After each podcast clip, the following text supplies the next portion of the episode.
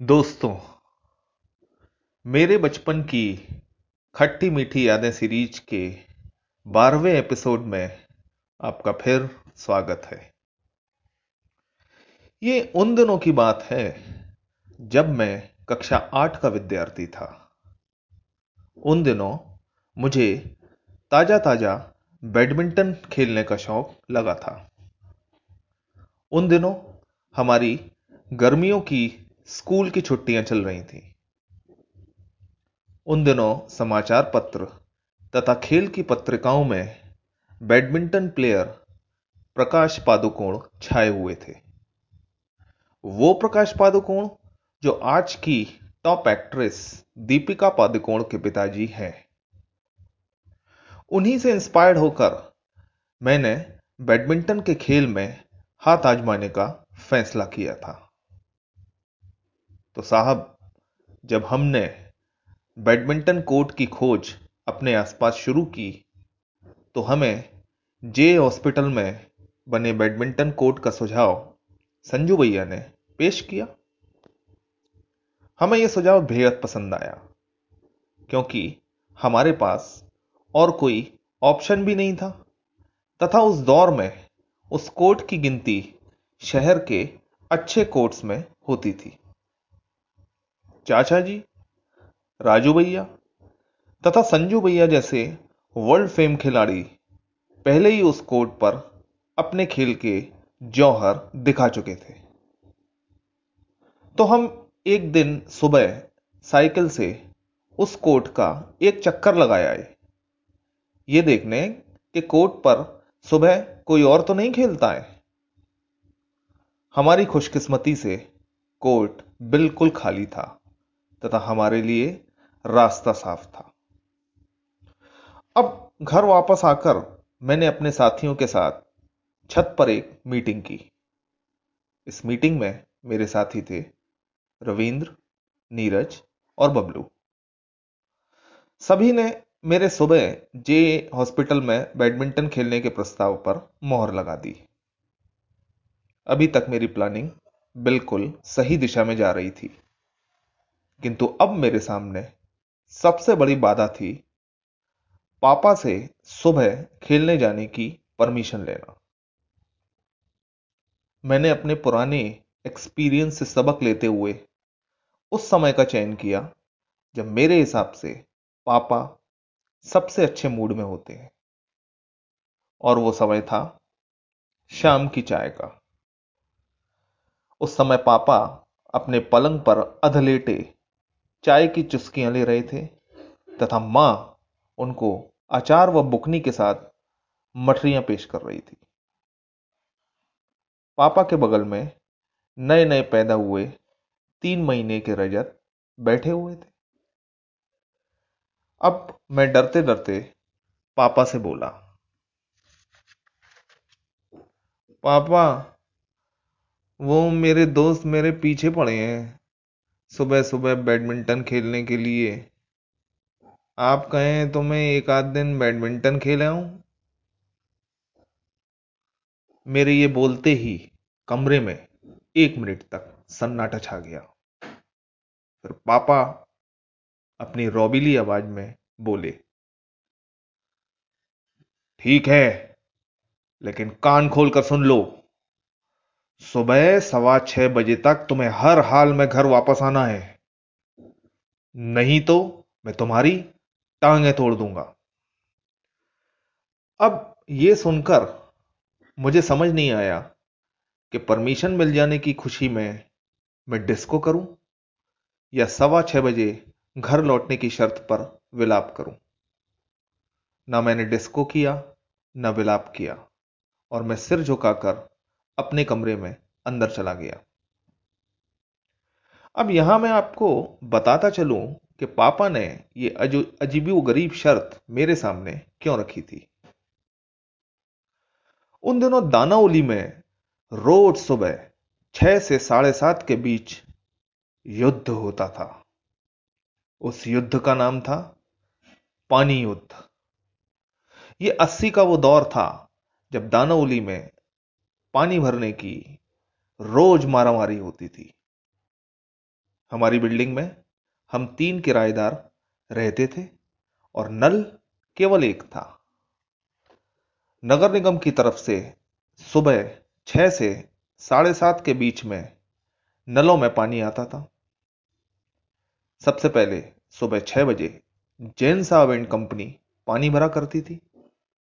उसके बाद साढ़े छह से पाँच मिनट पहले ही हमारे घर के रिप्रेजेंटेटिव के रूप में मैं, पीतल की बाल्टी तथा संजू भैया इल्लू पंप रूपी हथियार लेकर युद्ध क्षेत्र में उतर पड़ते थे। पापा और माँ पानी भरने का डायरेक्शन देने के वास्ते ऊपर गोंख में जमे रहते थे। पापा के हाथ में सदाबहार मंजन होता था। ठीक साढ़े छह पर पापा ऊपर से चिल्लाते थे। संजू दीपू, क्या खड़े खड़े सो रहे हो? साढ़े छह हो गया। जल्दी से पंप लगाओ, नहीं तो नल चले जाएँगे। हड़बड़ाकर मैं जल्दी से जैन साहब की बाल्टी को हटाकर अपनी पीतल की बाल्टी लगा देता था। तथा इसी बीच संजू भैया बिजली की तेज़ी से टिल्लू पंप फिट करके स्टार्ट कर देते थे। अब पानी ऊपर पहुँचना शुरू हो जाता था लेजम की सहायता से। अब आप सोच रहे होंगे कि इसमें युद्ध क्या? तो जनाब, ये तो अभी शुरुआत है। असली युद्ध शुरू होता है सात बजे।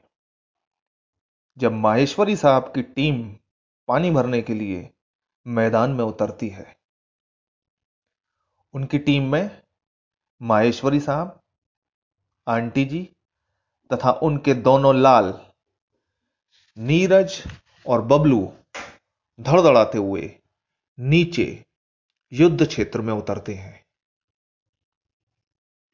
आते ही वे मेरी पीतल की बाल्टी उठाकर फेंक देते हैं। तथा अपनी बाल्टी लगा लेते हैं। यारों, अब शुरू होता है लूटपाट और छीना झपटी का अनोखा खेल। अब अपने नल से तो हमें माहेश्वरी साहब ने बेदखल कर दिया तथा ऊपर अभी हमारे घर में पानी पूरा भर नहीं पाया। तो अब हम क्या करें?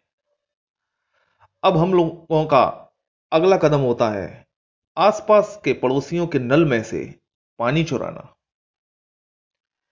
इसके लिए पापा ऊपर से, राजू भैया के हाथों हमारे पास दो प्लास्टिक की खाली बाल्टियाँ भिजवा देते थे। राजू भैया हमें बाल्टियाँ थमाकर हँसते हुए रफू चक्कर हो जाते थे। क्योंकि राजू भैया उस समय नौकरी पेशा थे तथा हम दोनों निठल्ले यानी कि काम के न काज के, दुश्मन अनाज के। इसीलिए पानी लूटने की ज़िम्मेदारी से राजू भैया मुक्त थे। इस वाहियात काम में हम दोनों फालतू आदमियों को जोता जाता था। तो साहब, हमारे पास के दो बड़े पड़ोसी थे बंसल पेठा भंडार तथा विजय स्टेशनरी स्टोर। इन लोगों के यहाँ पानी की मोटी धार का नल का कनेक्शन था। इसलिए इनके नल में भरपूर पानी आता था। हमारी ये ज़िम्मेदारी होती थी कि इन बड़े नल वाले लोगों की बाल्टियों में से पानी चुराना तथा उसे ऊपर अपने घर में टिल्लू के माध्यम से पहुंचाना। दोनों, यानी बंसल पेठा भंडार तथा विजय स्टेशनरी स्टोर्स, जो कि पापा के स्टूडेंट रह चुके थे, इसलिए वे हमारी इस पानी चुराऊ हरकत पर पापा के सामने तो कुछ नहीं कहते थे। किंतु पापा के पीछे से हमें बुरे भले ताने मारते थे। बानगी पेश है। चले आते हैं साले रोज पानी चुराने। इतना ही पानी भरने का शौक है तो नया नल का कनेक्शन क्यों नहीं ले लेते हैं? हम दोनों का रोज खून खोलता था ये डायलॉग सुनकर। किंतु क्या करें?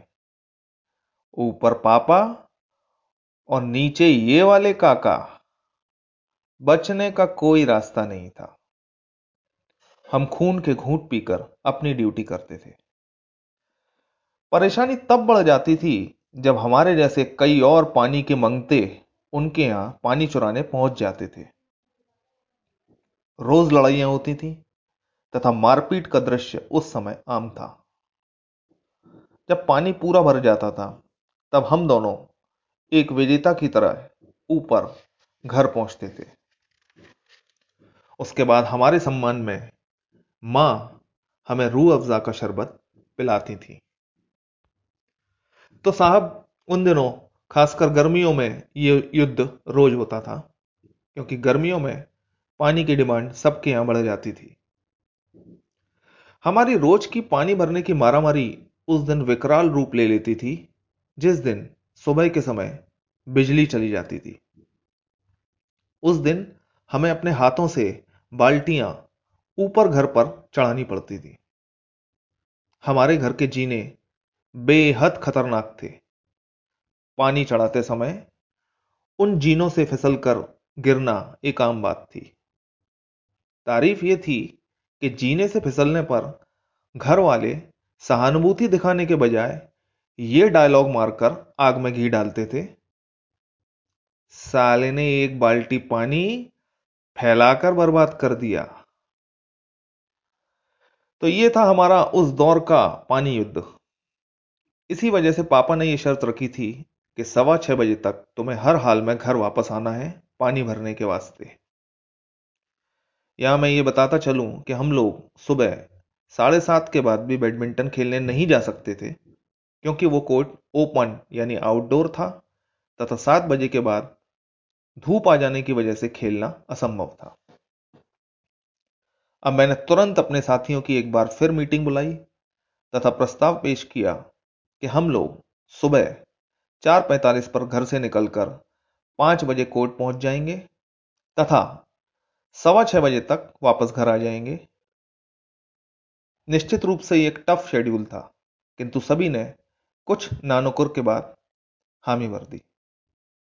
नीरज बोला, अपन को कुछ नहीं मालूम। अपन सुबह जल्दी नहीं उठ सकते। तू हमें उठा दियो तो हम चल देंगे खेलने। अब मैंने तुरंत सबको उठाने की हामी भर दी, तथा तय किया कि सुबह साढ़े चार बजे सबको उठा दूँगा। इसी के साथ हमारी सभा समाप्त हो गई अगले दिन के इवेंट के इंतज़ार में रात को जब मैं बिस्तर पर लेटा तो दूर कहीं लाउड स्पीकर पर यह बज रहा था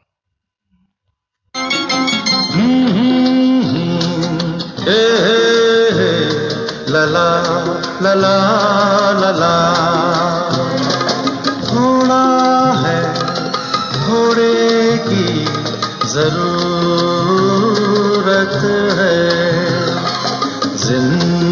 ज़िंदगी फिर भी यहाँ खूबसूरत है। थोड़ा है थोड़े की ज़रूरत है ज़रूरत है।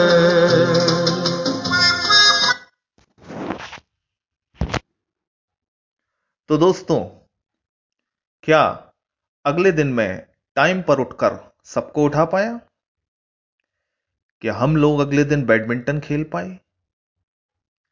क्या हम लोग खेलकर वापस टाइम पर घर आ पाए? क्या अगले दिन कोई फसाद हुआ? इन सब सवालों के जवाब के लिए आपको इंतज़ार करना होगा। मेरे बचपन की खट्टी मीठी यादें सीरीज़ के अगले एपिसोड का। धन्यवाद। जय हिंद।